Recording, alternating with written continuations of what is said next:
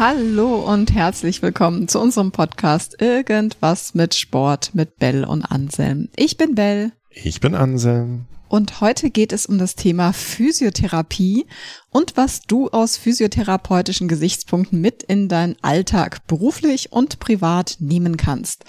Und dafür haben wir einen Experten eingeladen, nämlich Gregor Wedell.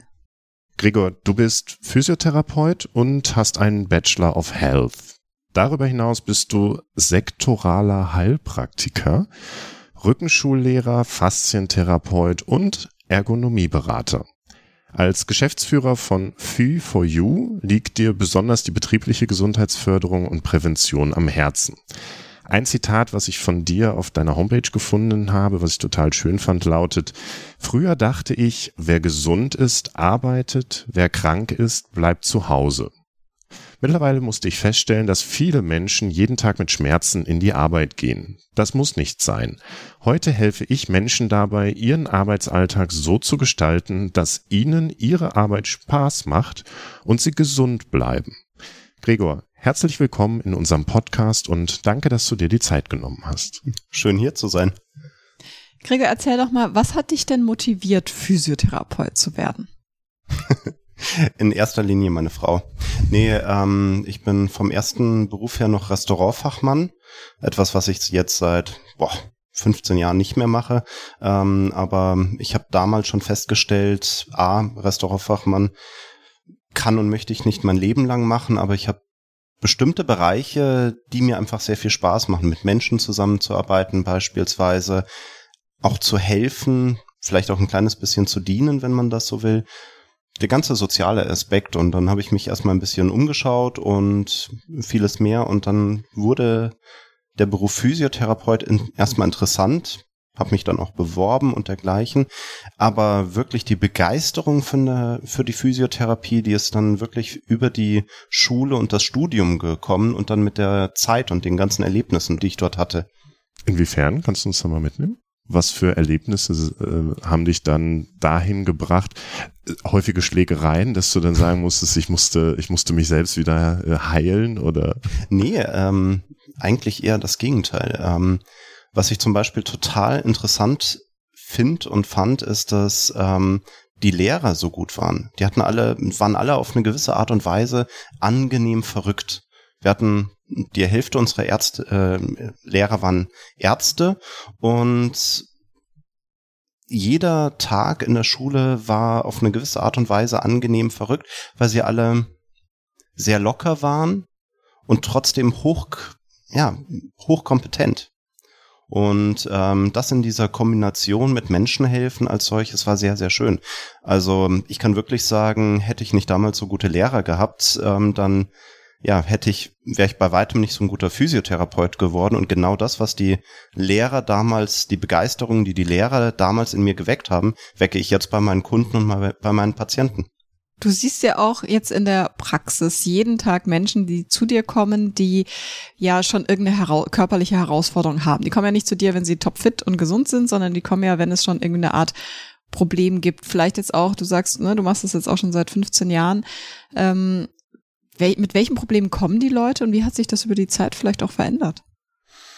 Da kann man zwei Sachen ein bisschen rausnehmen. Das eine so das Arbeiten in der Praxis, das heißt in der Rehabilitation und das Arbeiten in der Prävention. In der Rehabilitation hat sich so weit verändert, dass früher die Leute zumindest gefühlt oder von dem, was ich mitbekommen habe, sehr viel mit hauptsächlich einem Problem gekommen sind. Die haben sich einen Arm gebrochen, die haben sich ein Bein gebrochen, die haben sich beispielsweise, haben sie eine Operation hinter sich gehabt und dann ging es darum, das wieder fit zu bekommen. Heutzutage ist es so, dass sie auch einen Grund haben, weshalb sie jetzt da sind, aber irgendwie eine Fülle von Nebenbaustellen, von Symptomen, die sie seit Jahren mit sich rumschleppen und von denen sie gar nicht mehr frei werden. Und das ist schon eine ziemliche Herausforderung, wenn die Leute schon mit zwei Seiten an Diagnosen kommen und das jetzt gar nicht, weil irgendwie jetzt mehr herausgefunden wird oder sonst was, sondern weil sie sich einfach verändert haben. In der Prävention als solches ist es ähm, nochmal ein Unterschied. weil ich die Leute dort früher erwische. Die haben zwar dann schon Probleme, sehr viele Probleme, aber man kann noch viel mehr erreichen. Also ich bringe immer wieder gerne das Beispiel, in der Rehabilitation ist es so, dass das Kind nicht in den Brunnen gefallen ist, sondern das Kind ist im Brunnen mittlerweile ertrunken. Und meine Aufgabe als Physiotherapeut ist es, das Kind wiederzubeleben. Beim einen schaffe ich es gut, beim anderen schaffe ich es weniger gut, je nachdem, wie lange es da drin schon getrieben ist. In der Prävention habe ich den Vorteil, entweder erreiche ich das Kind kurz bevor es in den Brunnen fällt, wenn es in den Brunnen fällt oder nachdem es unten aufgetroffen ist. Und das ist halt mein riesiger Vorteil, dass ich dadurch natürlich auch viel schneller und intensiver helfen kann als ähm, in der Rehabilitation. Wenn wir mal in dem Bild bleiben, was ist denn die häufigste Ursache deiner Meinung nach, dass, dass das Kind überhaupt Richtung Brunnen läuft? Das ist ein schwieriges Thema. Die Hauptaufgabe eines Menschen, zumindest im Gesundheitssystem, ist es einfach, sein Leben so zu führen, wie er es leben möchte. Das heißt, ich kann von keinem erwarten, dass der jetzt hier acht Stunden pro Tag Sport macht. Allerdings gibt es verschiedene Lebensumstände, die uns die Gesellschaft, Politik und andere geben, die unseren Körper kaputt machen, die wir aber nicht beeinflussen können. Wenn wir jeden Tag Fließen verlegen über 40 Stunden in der Woche, dann ist klar, dass früher oder später Knieschmerzen daraus resultieren. Okay, also du sagst, es ist hauptsächlich beruflich bedingt durch auch mhm. Oder privat durch, ich sag mal, Sport, durch falschen Sport, durch wenig Sport. Sowohl als auch. Also selber ist es so, bewegen ist ein Grundbedürfnis des Menschen. Jeder Mensch möchte sich eigentlich bewegen. Fakt ist, gerade bei uns Erwachsenen ist es so, viele haben das Bedürfnis nicht. Das ist jetzt meine persönliche Einstellung, aber ich habe zumindest die Vermutung, dass das sehr, sehr viel auch durch unser Schulsystem kommt. Wenn wir unsere Kinder dazu bringen, acht Stunden pro Tag auf dem Hintern zu hocken und einfach nur von vorne die Informationen aufzunehmen und zuzuhören, dann können wir ihnen nachher nicht ähm, verübeln, wenn sie dann das im beruflichen auch noch machen. Hm weil jedes Kind möchte sich bewegen. Es ist eines der schwierigsten Herausforderungen, einer der größten Probleme von Kindern, dass sie sich bewegen wollen, dass sie den Wunsch nach Bewegen haben, als solches aber von unseren Lehrkräften durch das Schulsystem dazu gezwungen sind, den Zustand des Sitzens und Nichtbewegens möglichst lang ertragen zu können. Ich meine, das haben wir uns als Erwachsene ja auch schon angeeignet. Also ich nehme mich da selber nicht aus. Ja? Wenn ich in eine U-Bahn steige, dann setze ich mich hin für drei Stationen. Also da finde ich es ja schon anstrengend, drei Stationen zu stehen. Und ähm, ich merke aber auch, dass dieses natürlich neun Stunden am Tag auf dem Stuhl sitzen, am Laptop, ähm, jetzt mir eigentlich auch keinen Spaß macht und es natürlich nicht gesund ist. Also das wirst du in deiner Praxis ja tagtäglich sehen, was daraus resultiert. Auf jeden Fall. Ähm, nicht umsonst sagt man, Sitzen ist das neue Rauchen.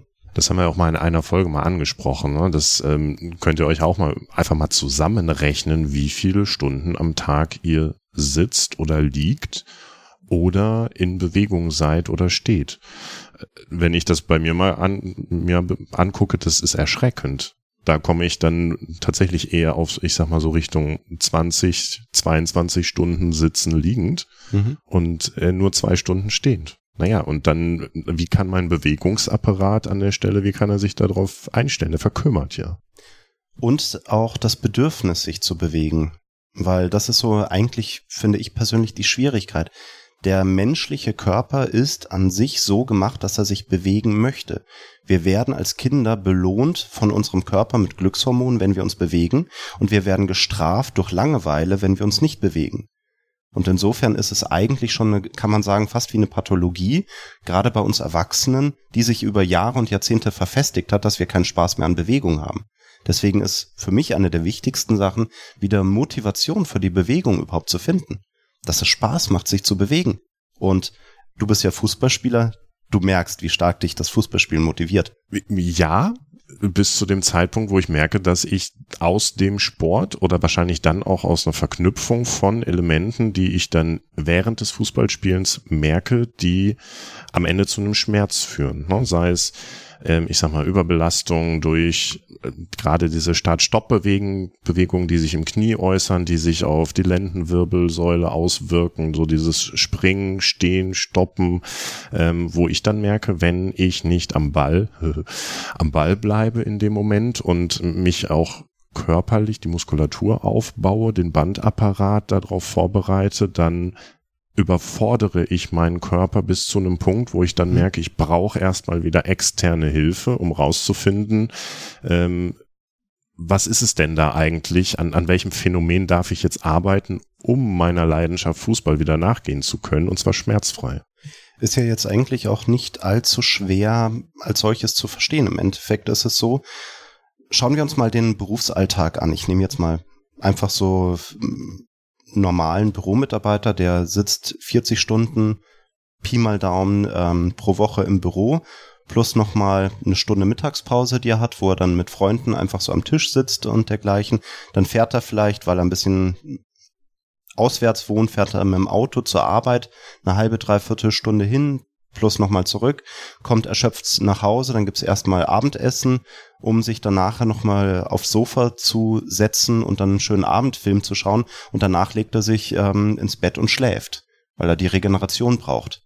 Und es ist ja auch so, dass er dafür belohnt wird. Er wird mit seinem Gehalt belohnt, er wird mit seiner Wohnung belohnt, er wird durch ja, durch den Film belohnt, weil er abschalten kann und ähm, auch der Schlaf belohnt ihn ja auf bestimmte Art und Weise und damit ist es so, dass die Bewegung diesbezüglich nicht belohnt wird. Im Gegenteil, wenn der jetzt 40 Stunden in der Woche bei oder generell mit diesen vielen, vielen Stunden sich das, die Bewegung komplett abtrainiert und jetzt geht er beispielsweise eine Stunde in der Woche in dieses Power Workout das heißt, der Körper baut sich über viele, viele Stunden, über Wochen und Monate und Jahre ab. Und zu dem Zeitpunkt, wo er überhaupt keine Leistung mehr hat, wo er fix und fertig ist, wo er vielleicht vom Tag noch gestresst und fertig ist, dann gehen wir in eine Überbelastung. Dass das der Körper nicht auf Dauer mitmachen kann. Das ist klar. Deswegen sehe ich zum Beispiel auch dieses EMS-Training teilweise als sehr, sehr kritisch, theoretisch sehr, sehr gut, weil wir können innerhalb von kürzester Zeit viel erreichen. Das passt mit unserer derzeitigen Einstellung sehr, sehr schön, weil wir sind ja auf Aktivität ähm, gepolt. Aber für den Körper ist das absolute Überbelastung und deswegen muss man da sehr, sehr kritisch sein, ob das langfristig ein guter Weg ist. Aber das finde ich ja total spannend, dieser Gedanke auch, es muss möglichst schnell wieder irgendwie geregelt sein, behoben sein. Da kann ich mir vorstellen, dass du als Physiotherapeut wahrscheinlich täglich die Hände über dem Kopf zusammenschlägst, ja, weil die Menschen tun nichts für ihren Körper oder viel zu wenig, kommen in die Praxis und möchten dann in, weiß ich nicht, 20 Minuten Behandlungszeit aller Probleme gelöst haben, sind aber wahrscheinlich dann auch nicht großartig bereit, danach ihren Alltag entsprechend so zu verändern, sondern wollen ja eigentlich nur wollen gar nicht unbedingt an der Ursache äh, arbeiten, sondern wahrscheinlich die Symptome von dir kurz geregelt zu haben und dann machen sie wieder weiter wie bisher. Stimmt. Viel schlimmer noch. Das Problem ist, dass sie ja, dass wir alle durch unseren Alltag gewohnt sind. Innerhalb von ein, zwei Stunden haben wir über Amazon was Neues. Falls was kaputt geht, unser Auto schicken wir heute in die Werkstatt, morgen ist es wieder fit. Das funktioniert beim Körper nicht. Deswegen werden so viele Menschen sagen dann, okay, ich lasse mich operieren, danach ist alles wieder gut.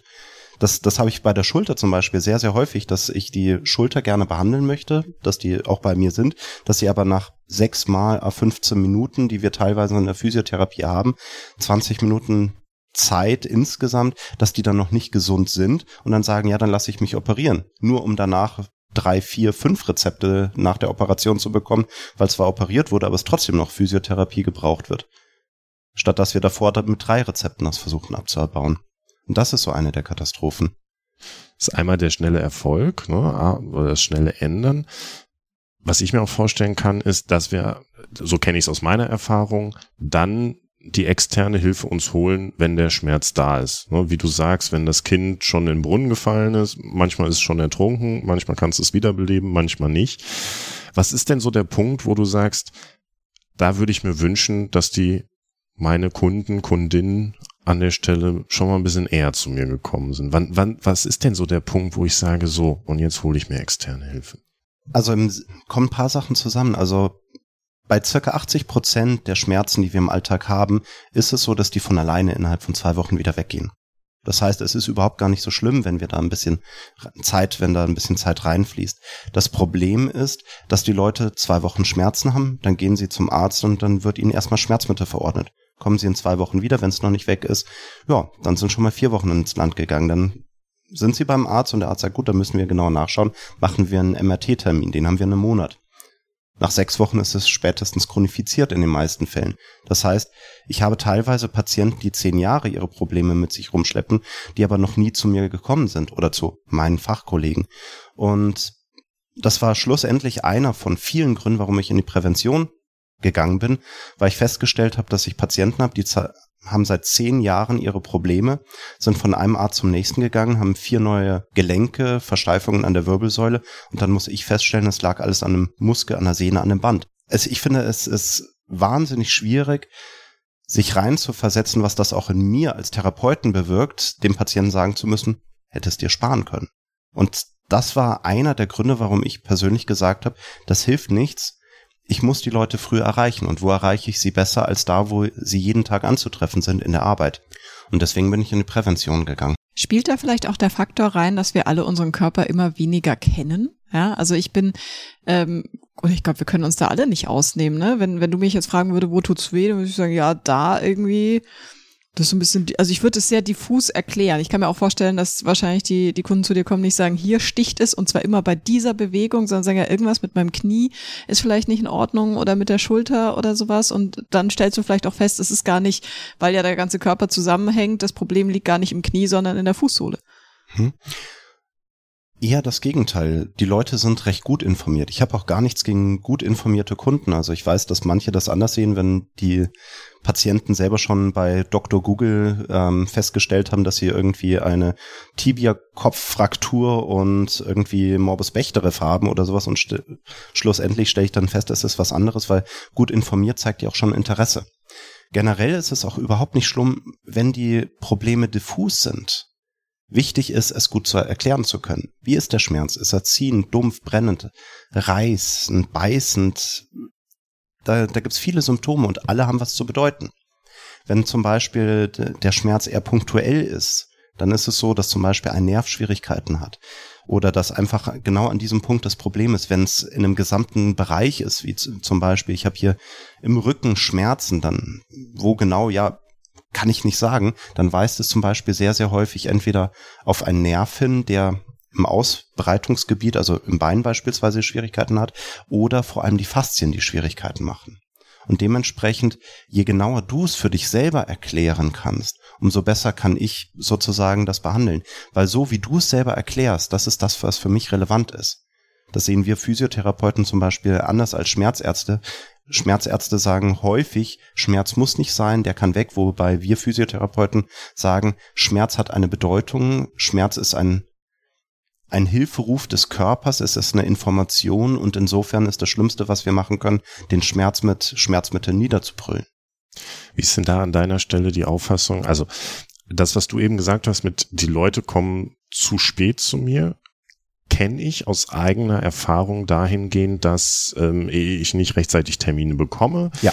Der Körper dann ja auch in eine gewisse Art und Weise in so eine Schutzschonhaltung geht. Mhm. Und bis ich bei dir bin, eigentlich das Symptom weg ist. So, das heißt, ich kann dir sagen, ja, hier tat, also hier tat's wirklich, also vor drei Wochen tat's hier mhm. noch weh, jetzt nicht mehr. Ja, und ähm, jetzt habe ich keine Ahnung, worauf ich hinaus wollte. Das ist kein Problem. Also im Endeffekt, wenn du sagst, vor drei Wochen war da der Schmerz und jetzt ist er weg, ist es nicht schlimm, dein Körper hat dich selbst geheilt. Passt. Wenn du sagst, vor drei Wochen hatte ich am Knie ein Problem, jetzt tut es im Rücken weh, ist das für mich auch kein Problem. Dafür bin ich Spezialist. Diese ganze Weiterleitung von Kräften, Schmerzen und sonst was, dafür bin ich der Spezialist. Mein Problem ist auch nicht, dass du nicht der Spezialist bist. Du bist der Patient, du bist in deiner, in deinem Beruf, bist du Fachmann. Ich bin der Spezialist, der sich darum kümmern muss. Was ich als das Problem äh, sehe, ist nicht, wenn du nach zwei oder vier Wochen kommst. Das Problem sehe ich, wenn du über ein halbes Jahr von einem Arzt zum nächsten tingelst, aber sozusagen dir nicht weitergeholfen werden konnte. Und das ist eher eine Schwierigkeit im System. Wir hatten letztes Jahr das Problem, dass wir teilweise Physiotherapiepraxen hatten, die ab August 2021 für den Rest des Jahres keine Termine mehr vergeben konnten, weil einfach die Termine voll waren. Und das ist eindeutig ein Fehler am System. Wobei es auch wieder den, die Tendenz zeigt, wir haben unglaublich viele Physiotherapeuten. Die Frage ist, warum kann es sein, dass du dann noch keinen Termin bekommst? Und das ist so meine Schwierigkeit, wo ich persönlich sage, ähm, das müssen wir anders regeln. Hm. Jetzt weiß ich, was ich ursprünglich fragen wollte, ähm, ging weg zum System hin zum Schmerz, was du davor gesagt mhm. hast. Ne? Weil ich kenne das zum Beispiel früher als Kind. Wenn ich zu meiner Mama angekommen bin und habe gesagt, Mama, wenn ich so mache, tut's weh, hat meine Mama gesagt, dann mach nicht so. Mhm. Ja, und da gibt's jetzt auch die verschiedensten Ansichten, was den Schmerz betrifft. Die einen sagen, naja, er signalisiert dir etwas, deswegen ähm, geh nicht in die Situation und die anderen sagen, du sollst in die Schmerzsituation gehen, damit du halt nicht in so eine Schonhaltung kommst. Was, was ist so dein, dein Rat bei sowas? Im Endeffekt ist es so, der gesamte menschliche Organismus ist auf Bewegung ausgelegt. Das heißt, du kannst dir vorstellen, wie der Mensch sozusagen ähnlich wie der Neandertaler früher durch den Dschungel gegangen ist, umgeknickt ist mein Bein und trotzdem versucht haben, versucht hat, für die Familie etwas zu jagen, Bären zu sammeln und ähnliches. Das heißt, obwohl er umgeknickt ist, hat er trotzdem sich noch weiter bewegt. Er musste es tun, um zu überleben. Genauso ist es bei uns. Die Schwierigkeit, die wir die ich bei meinen Patienten vor allem mitbekomme, ist, dass sie sagen, oh, es tut weh, jetzt bloß nichts falsch machen, ich könnte ja was kaputt machen. Und dann gehen sie in eine Schonhaltung und versuchen das gar nicht mehr zu bewegen, weil sie Angst haben sie vor dieser Bewegung. Schlussendlich ist es aber so, dass es genau andersrum ist. Man soll sich versuchen, im schmerzarmen Radius zu bewegen, weil nur da, wo Bewegung hinkommt, da findet auch ein Heilungsverlauf statt. Das war ein Fehler, was wir früher auch in der Medizin gemacht haben, dass wir Menschen hatten, die haben sich beispielsweise einen Arm gebrochen, dann haben wir über sechs Wochen den Arm eingegipst, der Arm, der Knochen ist wunderbar geheilt und dann war es so, dass ja die über die nächsten drei Jahre versucht haben, den Arm wieder aufzutrainieren, weil er irgendwie ähm, die Konsistenz von Spaghetti hatte. Es war früher zum Beispiel so, dass die Leute, wenn sie eine Herzoperation hatten, ein halbes Jahr fast schon das Bett nicht verlassen durften. Heutzutage ist es so, dass die manchmal am gleichen Tag wieder oder häufig am gleichen Tag wieder aufstehen müssen. Einfach nur aufstehen. Und beim Arm ist es so, es gibt mittlerweile Kliniken, die den Arm noch nicht mal mehr eingipsen. Es gibt sogar Behandlungsweisen, da wird der Arm nicht mal mehr repositioniert, weil wir festgestellt haben, dass die Schonhaltung des Menschen den Arm bestmöglich rep repositionieren. Also es geht immer mehr dahin, dass wir sagen, wir versuchen trotzdem zu bewegen aber halt in einem gewissen Rahmen, weil alles Menschen auf Bewegung ausgelegt ist. Es kann aber sein, dafür gibt es Schmerzmittel, dass wir versuchen müssen, den Patienten mit Schmerzmittel erstmal auf ein therapiefähiges Niveau runterzubekommen. Genauso ist es, wenn du starke Schmerzen hast, dass du trotzdem Schmerzmittel bekommst, damit du zumindest schlafen kannst, weil du Schlaf brauchst zum Regenerieren. Aber es sollte zumindest so eingestellt sein, dass wenn du, ich sag mal, Schmerzen hast, weil du den Arm gebrochen hast, dass du dann im Schlaf trotzdem wach wirst, wenn du dich falsch bewegst, weil auch da ist die Schonhaltung wichtig. Wie ist es denn so, wenn jetzt äh, Patienten zu dir kommen, die jetzt nicht so einen klassisch Arm gebrochen haben, ne, sondern so diffuse Schmerzen oder Rückenschmerzen haben, kennen wir, glaube ich, alle, Nackenschmerzen haben, irgendwie verspannt sind. Ähm, sind die daran interessiert, was sie ändern können? Also möchten die dann auch Verantwortung darüber, dafür übernehmen, was sie in ihrem Alltag ändern können, damit das künftig nicht mehr auftritt? Oder sagen die einfach, ja, wenn es wieder auftritt, komme ich wieder zu dir? Ich musste jetzt wirklich ein bisschen lachen, weil das Schöne ist, Schmerz ist ein wunderbarer Motivator. Das heißt, Menschen versuchen alles, um Schmerzen loszuwerden, was wieder ein bisschen da, ähm, die Diskussion zum Thema Schmerzmittel anregt. Generell ist es so, viele Leute wollen es loswerden. Die Frage ist, was können sie machen? Ich möchte selber als Therapeut niemanden vorwerfen, wenn er es Schwierigkeiten hat, die Zeit dafür zu finden. Also eine alleinerziehende Mutter, die zwei, drei Jobs hat, die nebenbei noch irgendwie was versucht hinzubekommen und versucht eine gute Mutter zu sein fürs Kind, die kann ich nicht dazu verdonnern, zwei Stunden pro Tag Sport zu machen im Fitnessstudio, sondern da ist es meine Aufgabe als Therapeut, sie zu coachen, zu schauen, wie finden wir den Weg. Und das ist dann teilweise nicht zwei Stunden im Fitnessstudio dreiviertel Stunde unterwegs, weil sie auf dem Land wohnt, dann irgendwie dort Sport zu machen und zu schauen, wie sie das Kind, äh, dass das Kind nicht irgendwie währenddessen das Haus abfackelt, sondern da geht es viel mehr darum, welche Bewegungen sie machen kann, die ihr immens viel helfen, um sie aus dem Schmerz rauszubringen und das bestmöglich hinzubekommen. Eines der wichtigsten Sachen, die ich zum Beispiel finde, ist, dass wir Übungen finden, die die Leute auch wirklich machen können und machen wollen. Da sind wir wieder beim Thema Motivation.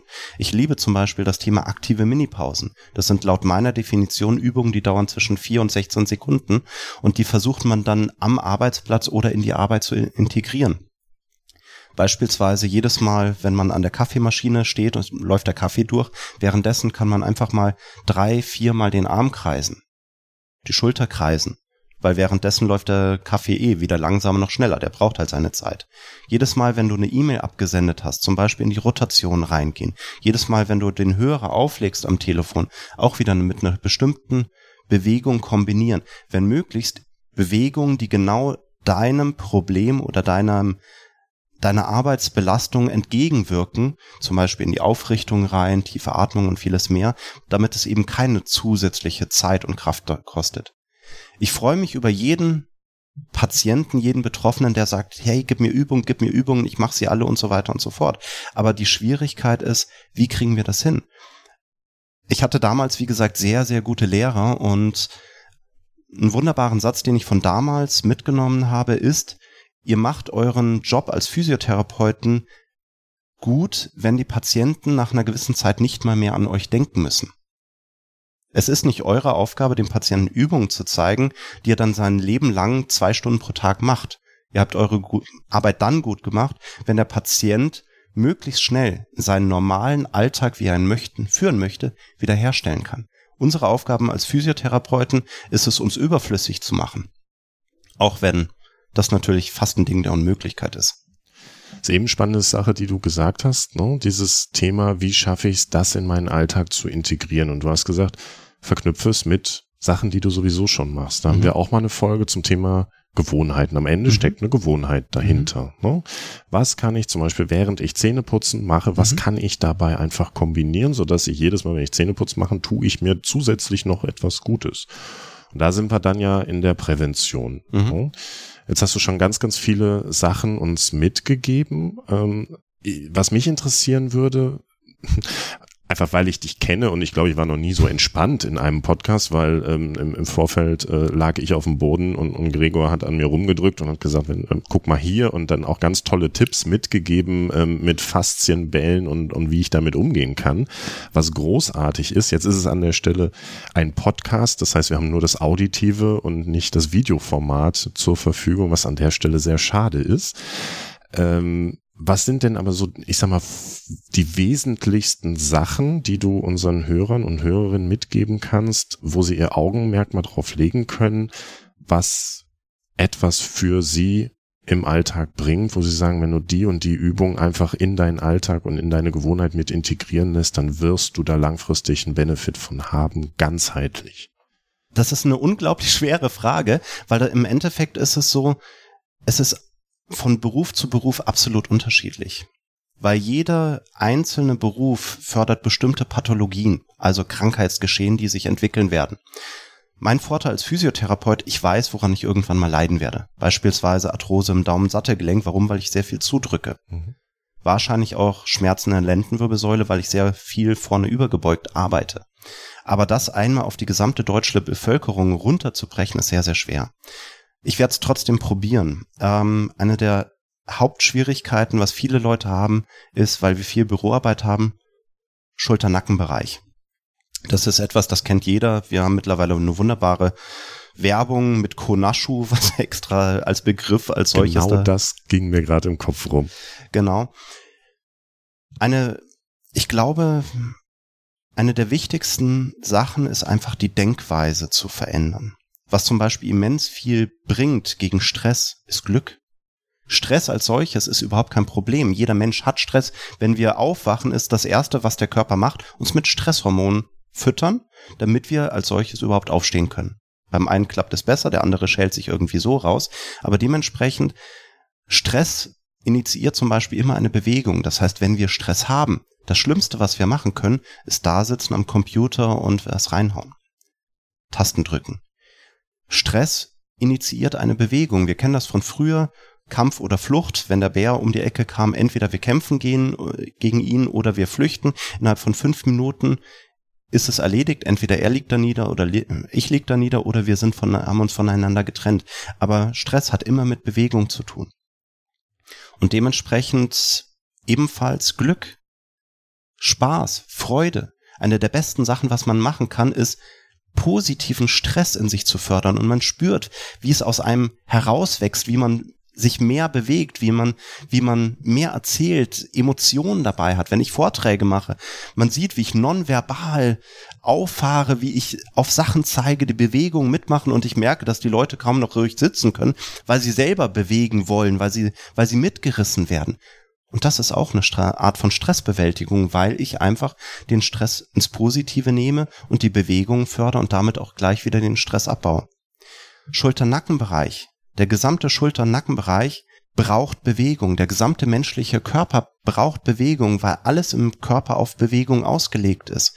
Was der Körper nicht leiden kann, ist Haltearbeit.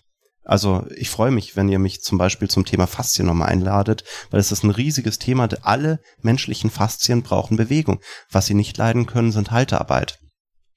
Wenn wir aber acht Stunden pro Tag, 40 Stunden in der Woche einfach nur nach vorne arbeiten, bedeutet das, dass die vordere Muskulatur, Brustmuskulatur, Bizeps und Co., dass die kontinuierlich aktiviert werden und halten müssen.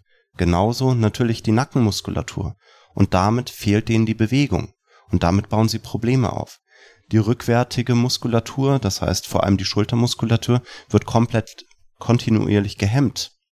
Weil, wann immer wir eine Muskelgruppe oder eine Muskelschlinge aktivieren, wird der Gegenspieler gehemmt.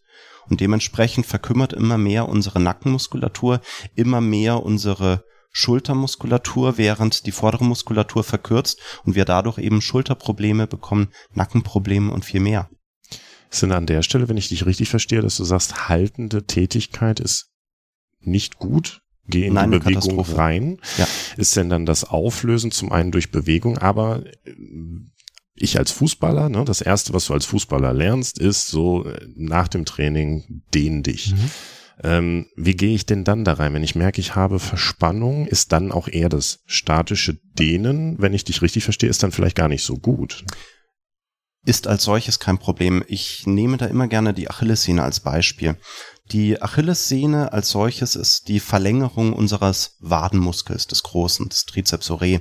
Und im Endeffekt, ich sag mal, früher war es so, dass ich fast ausschließlich muskulös, muskelskeletal gedacht habe als Physiotherapeut. Und ich da auch die Probleme gesehen habe. Je länger ich als Physiotherapeut arbeite, umso mehr stelle ich fest, dass fast alle Probleme irgendwie mit den Faszien zu tun haben. Unter anderem zum Beispiel in dem Fall. Die gesamte Muskulatur hat eine Haut um sich herum, sowohl der Muskel als auch die vereinzelten Muskelbündel, als auch jede einzelne Muskelfaser hat eine eigene Faszie, eine eigene Haut um sich herum. Und diese Faszien, jegliche Faszie, die wir im menschlichen Körper haben, wird rein nur durch Bewegung ernährt. Durch Zug und Entlastung, Zug und Entlastung, durch den Pumpeffekt, der da entsteht. Die Achillessehne hält bei untrainierten Menschen Zugbelastung von 1,2 bis 1,4 Tonnen Gewicht aus. Bei Profisportlern teilweise 1,8 bis 1,9 Tonnen Gewicht. Das zum Thema, ich habe schwaches Bindegewebe. Trotzdem ist es so, wenn du an die gleiche Achillessehne so 300 Kilo dranhängst und eine halbe Stunde wartet, reißt sie. Warum? Darauf ist sie nicht ausgelegt. Eine der größten Probleme, die wir haben, sind zum Beispiel die große Rückenfaszie im Rücken, dieses Lumbago Lumboischialgie, was wir immer wieder hören. Das heißt, dass man zum Beispiel im Bereich der Lendenwirbelsäule so eine Art Druckgefühl haben oder ein Zuggefühl haben. Nicht an einem Punkt, sondern im ganzen Bereich. Teilweise gefühlt gürtelartig. Das ist hauptsächlich sehr, sehr häufig Faszienschmerz. Warum? Weil wir über acht Stunden und mehr Haltearbeit in dem Bereich haben, wenn wir am Computer sitzen. Und dementsprechend Dafür ist es nicht ausgelegt. Das Bindegewebe wird dick, unflexibel, spröde und schmerzhaft. Und wenn das Bindegewebe sich dick macht, drückt es natürlich anderen Geweben den Platz weg, wie zum Beispiel den ganzen kleinen Nervenästen, die überall im Bindegewebe beginnen. Und dann haben wir diesen großen ausstrahlenden Schmerz. Was hilft dagegen? Faszienrolle. Wenn alles aufgequollen ist, mit Reststoffen voll ist, einfach mit der Faszienrolle schön langsam drüber rollen und ausquetschen. Das Oder heißt, zum Beispiel den. Das heißt jetzt aber auch, wenn ich das richtig verstehe, also nur sitzen ist schlecht, aber jetzt nur stehen ist genauso schlecht, ne? Ja. Also äh, der Wechsel macht es dann. Also es gibt ja jetzt auch diese, wo ich auch so ein bisschen mit Liebäugel, diese höhenverstellbaren Schreibtische, mhm. ähm, dass ich dann abwechselnd sitze und stehe oder dynamisch mich auch mal von links nach rechts das Gewicht verlagere oder weiß ich nicht, währenddessen die Schultern kreise oder sowas, aber nur stehen ist ja dann auch nicht die Lösung. Nein Wir haben mittlerweile in unserem Bü Büro ein Walkolution stehen. Das kannst du dir so vorstellen wie ein Steharbeitsplatz, wo du sozusagen dich auch zurücklehnen kannst, um in eine Art von Sitz zu gehen. Aber unter dem Arbeitsplatz ist sowas wie ein Laufband, so dass wir beispielsweise zwei Stunden, drei Stunden an dem Arbeitsplatz gehen können. Und dann haben wir am Arbeitsplatz oder in unserem Alltag gleich schon mal unsere 6000 Schritte gelaufen. Und das ist eine Bereicherung. Generell bin ich auch absolut überzeugt und in dem Bereich BGM, betriebliches Gesundheitsmanagement, wo ich arbeite, da merkt man auch immer mehr, dass man, ich sag mal, früher den Fehler gemacht hat, dass man versucht hat, den Mitarbeiter auf dem Arbeitsplatz zusammenzustauchen, ihn darauf zu konditionieren. Mittlerweile hat man festgestellt, dass man immer mehr den Arbeitsplatz an den Mitarbeiter anpassen muss und dass man da auch immer mehr Bewegung reinbringt. Früher hat man gesagt, an jedem Arbeitsplatz ein Drucker. Mittlerweile sagt man, man stellt einen Drucker für alle auf, damit sie mal ein paar Meter laufen müssen.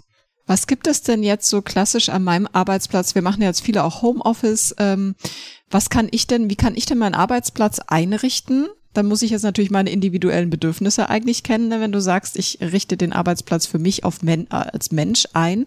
Aber hast du da irgendwie auch den einen oder anderen Tipp, wo jetzt jeder mal so für sich überlegen kann, okay, wie arbeite ich denn? Passt das überhaupt? Das Wichtigste als solches ist wirklich das Thema Ergonomie am Arbeitsplatz. Also bei gerade Büroarbeitsplätzen finde ich das mittlerweile auch für Laien gar nicht mehr so schwer. Es gibt mittlerweile so viele von Handouts auch frei verfüglich ähm, auf Google zu finden oder jeglichen anderen ähm, Internetdienstleister. Es gibt sehr, sehr viel zu finden als PDF-Datei und ähnliches, wo man zumindest grundlegend sich selber den Arbeitsplatz einstellen kann.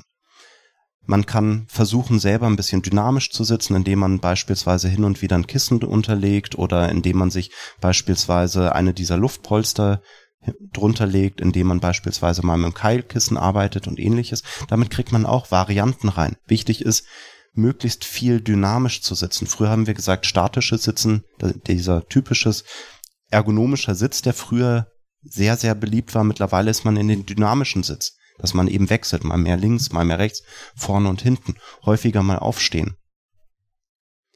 Sich mal einen Tee holen, vielleicht auch mal ausnahmsweise einen Kaffee holen, dass man häufiger mal versucht, irgendwie, ja, Bewegung in den Alltag zu integrieren. Aber das Thema Ergonomie am Arbeitsplatz, das kann ich eindeutig sagen, ist eines der wichtigsten Sachen überhaupt.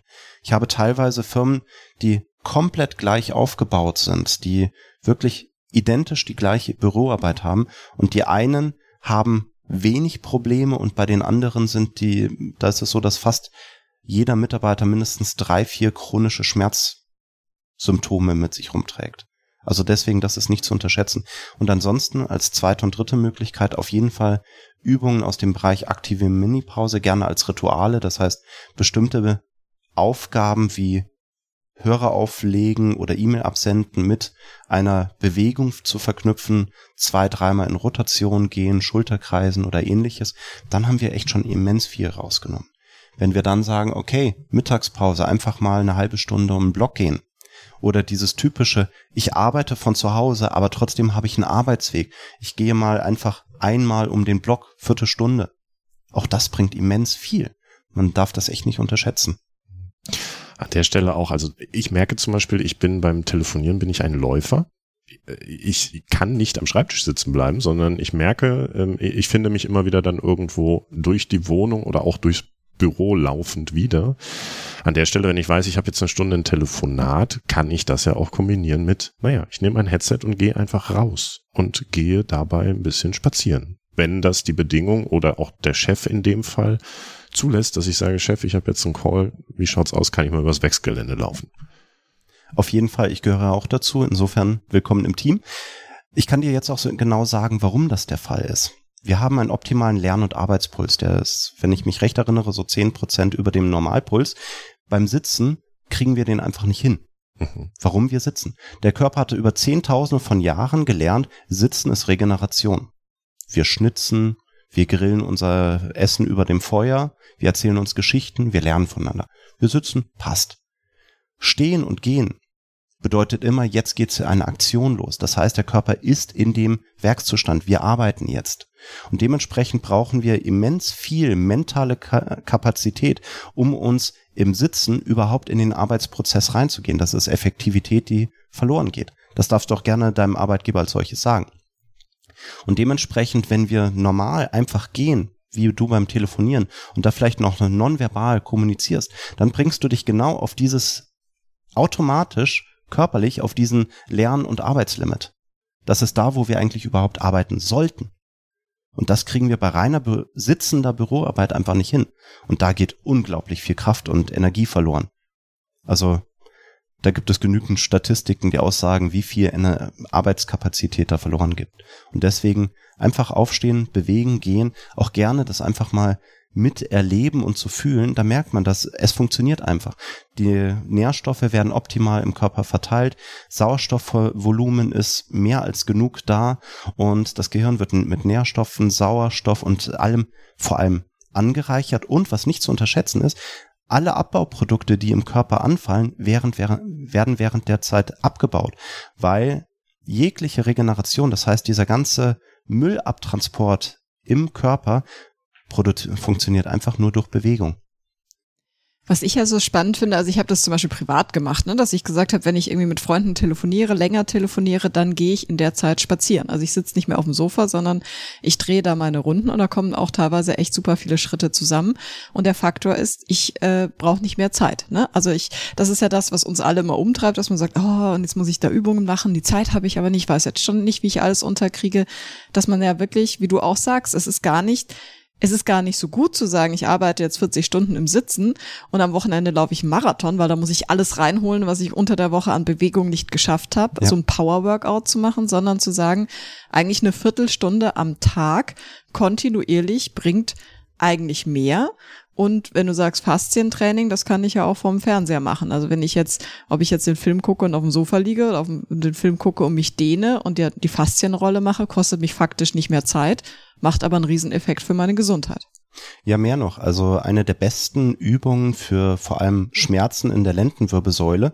Dafür musst du einfach nur in der Dehnung liegen. Das ist die S-förmige Drehdehnlagerung. Die kennt fast jeder von uns, der irgendwie mal auch nur ansatzweise mit dem Sport zu tun hat. Ich habe sehr, sehr viele teilweise chronisch kranke Patienten, auch mit Bandscheibenvorfall und sonst was, habe ich teilweise schmerzfrei bekommen, rein nur mit der S-förmigen Drehdehnlagerung. Nur leider bitte nicht so wie im Fitnessstudio machen, 20 Sekunden pro Seite oder links, rechts, links, rechts, sondern meinen Patienten gebe ich den Hinweis, leg dich hin, gerne auf eine Yogamatte oder auf einen Teppich, mach dir die Tagesschau an und geh in diese S-förmige Drehdehnlagerung und solange die Tagesschau plus Wetterbericht läuft, bist du in der Dehnung sechs bis sieben Minuten die eine Seite, sechs bis sieben Minuten die andere Seite. Und ich habe sehr, sehr viele Patienten, auch chronisch kranke Patienten, teilweise vom Arzt auskurierte Patienten, die mit dieser einfachen Übung wieder schmerzfrei geworden sind. Also de dementsprechend für jeden Zuhörer, der jetzt mit dabei ist, probiert es aus, gebt dieser Übung beispielsweise zwei Wochen Zeit einmal pro Tag und danach coacht euch weiter, weil ich sage ja, meine Aufgabe ist, mich überflüssig zu machen. Nach den zwei Wochen könnt ihr selber entscheiden, ja, hat mir was gebracht, ich mache die Übung jetzt erstmal weiter, weil ich merke, da geht noch mehr. Oder dass ihr sagt, ähm, ja, hat mir viel gebracht, aber ich bin jetzt frei, ich habe keine Schmerzen mehr und wer weiß, vielleicht habt ihr ja wirklich einen richtigen Bandscheibenvorfall, dann merkt ihr, nee, die Übung bringt nichts, dann lasst es sein. Aber ihr merkt es selber und dann könnt ihr, wann immer ihr wollt, die Übung wieder rausholen. Okay, also googelt mal S-förmige Drehdehnlagerung. So. Oder an der Stelle, ne, wir haben eingangs gesagt, du bist Geschäftsführer von, von Fee4U. Ihr beschäftigt euch ja genau mit solchen Sachen. Gibt es da irgendwie Material, was die Leute sich da, du hattest eben von PDFs gesprochen, was ihr auch bereitstellt, wo die Leute sich das mal angucken können oder Videomaterial, wie sowas funktioniert? Wir von Fee4U sind in erster Linie Teamplayer. Das heißt, dieses schöne, nicht das deutsche, toll ein anderer macht, sondern dieses Together Everyone Achieves More. Bei mir ist es so, also besser gesagt, bei unserem Team ist es so, wir sind Spezialisten für bestimmte Bereiche, als Physiotherapeuten in Unternehmen, Vorträge, Workshops, Seminare. Aber ich persönlich bin kein Spezialist im Erstellen von Videos und Podcasts, deswegen freue ich mich hier eingeladen zu sein und dementsprechend empfehle ich gerne weiter. Einfach besser leben könnt ihr im Internet eingeben, entweder auf Google oder auf YouTube. Da findet ihr sehr, sehr gute Videos zum Thema Faszien, fasziendynamische Übungen und sehr vieles mehr. Und ansonsten dürft ihr mich jetzt sehr gerne alle einladen in euer Unternehmen. Betriebliches Gesundheitsmanagement lohnt sich auf jeden Fall. Und dann können wir schauen, was genau für euren Betrieb das Richtige ist. Weil auch das ist individuell wie jede einzelne Person, die ich behandle. Jetzt hast du uns Tipps gegeben, ähm, wie sich unsere ZuhörerInnen die Informationen holen können, die sie brauchen an der Stelle. Du hast auch gesagt, ähm, wenn Firmen auf dich zukommen möchten, ähm, sehr, sehr gerne, weil das ein individueller Ansatz für jeden ist. Wie kommen die Leute denn mit dir in Kontakt? Am einfachsten ist das über unsere Internetseite, die ist phy-4-u.com, also Physiotherapeut für dich vor Ort einfach zu merken und da einfach Kontakt aufnehmen und dann können wir einfach mal darüber sprechen. Das heißt anrufen, E-Mail schreiben. Genau, das Übliche. Jetzt haben wir ja für dich als Gast noch unsere drei obligatorischen Fragen, die wir jedem stellen, die du einmal ergänzen darfst oder Sätze statt Fragen. Nämlich Sport ist für mich. Bewegung. Leben, Entspannung, Freude, Freunde. Es ist sehr, sehr viel. Bewegung fängt mit jedem einzelnen Schritt an und Bewegung sollte einen auch glücklich machen. Gregor, meine nächste persönliche Herausforderung im Sport. Meine Tochter und demnächst unser Sohn. Ähm, sowohl meine Frau als auch meine Kinder, alle schaffen es, mich so intensiv sportlich zu motivieren, dass ich da ähm, einfach immer gespannt sein kann, was als nächstes kommt. Und einen Impuls, du hast jetzt viele gegeben, aber einen Impuls, den ich anderen weitergeben möchte, ist. Den ersten Schritt, das heißt anzufangen mit Bewegung, sich etwas zu suchen, was einen Spaß macht. Und dann mit Spaß und Freude sein Leben zu verändern und was Besseres zu machen. Zweite Sache, unbedingt versuchen, etwas dran zu ändern. Wenn ein Schmerz länger als ein Monat oder zwei da ist, dann vergeht er nicht mehr von alleine, er wird schlimmer. Und das, es gibt immer wieder sehr, sehr viele Menschen, die über viele Jahre ihre Probleme mit sich rumschleppen. Sie merken selber, dass es schlimmer wird, aber sie haben immer noch die Hoffnung, naja, wird vielleicht von alleine wieder besser. Nein. Wenn es über zwei Monate der Schmerz da ist, wird er von alleine nicht mehr gehen, er wird schlimmer. Und dann sucht euch professionelle Hilfe, wie zum Beispiel uns Physiotherapeuten, weil im Endeffekt ist das unsere Aufgabe als Physiotherapeuten, dich dazu befähigen, dass dein Körper wieder von alleine heilt. Herauszufinden, warum heilt er nicht mehr von alleine und das als solches zu beenden, damit der Körper wieder von alleine gesund wird. Weil er will das. Wunderbar. Gregor, dafür hast du uns ganz, ganz viele Impulse jetzt mitgegeben. Ich fand es super spannend, äh, dir dabei zuzuhören, was wir so auch mit in unseren Alltag nehmen können. Vielen, vielen Dank, dass du da warst bei uns im Podcast. Schön, dass ich eingeladen wurde. Und du hast es ja schon angeteasert. An irgendeiner Stelle werden wir dann nochmal eine Folge zum Thema Faszienrollen machen. Vor allem der Tipp mit den zwei Tennisbällen im Strumpf. Den okay. fand ich sehr gut, den wir dann an der Stelle nochmal weitergeben Das ist können. ein Cliffhanger, da bin ich gespannt, was passiert. Und wir hören uns wieder, wenn es wieder heißt, irgendwas mit Sport, mit Bell und Anselm. Bis dahin, ciao. Ciao.